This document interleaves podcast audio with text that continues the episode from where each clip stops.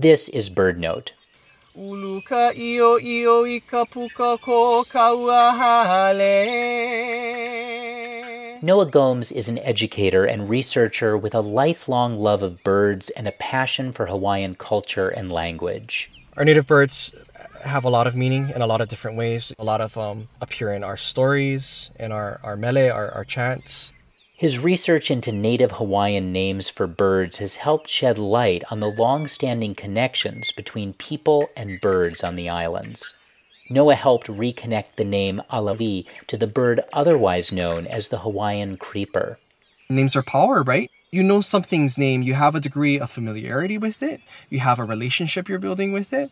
Knowing the name for this bird is ʻAlawī connects us where suddenly it's relevant to all kinds of things in our past that we didn't know about.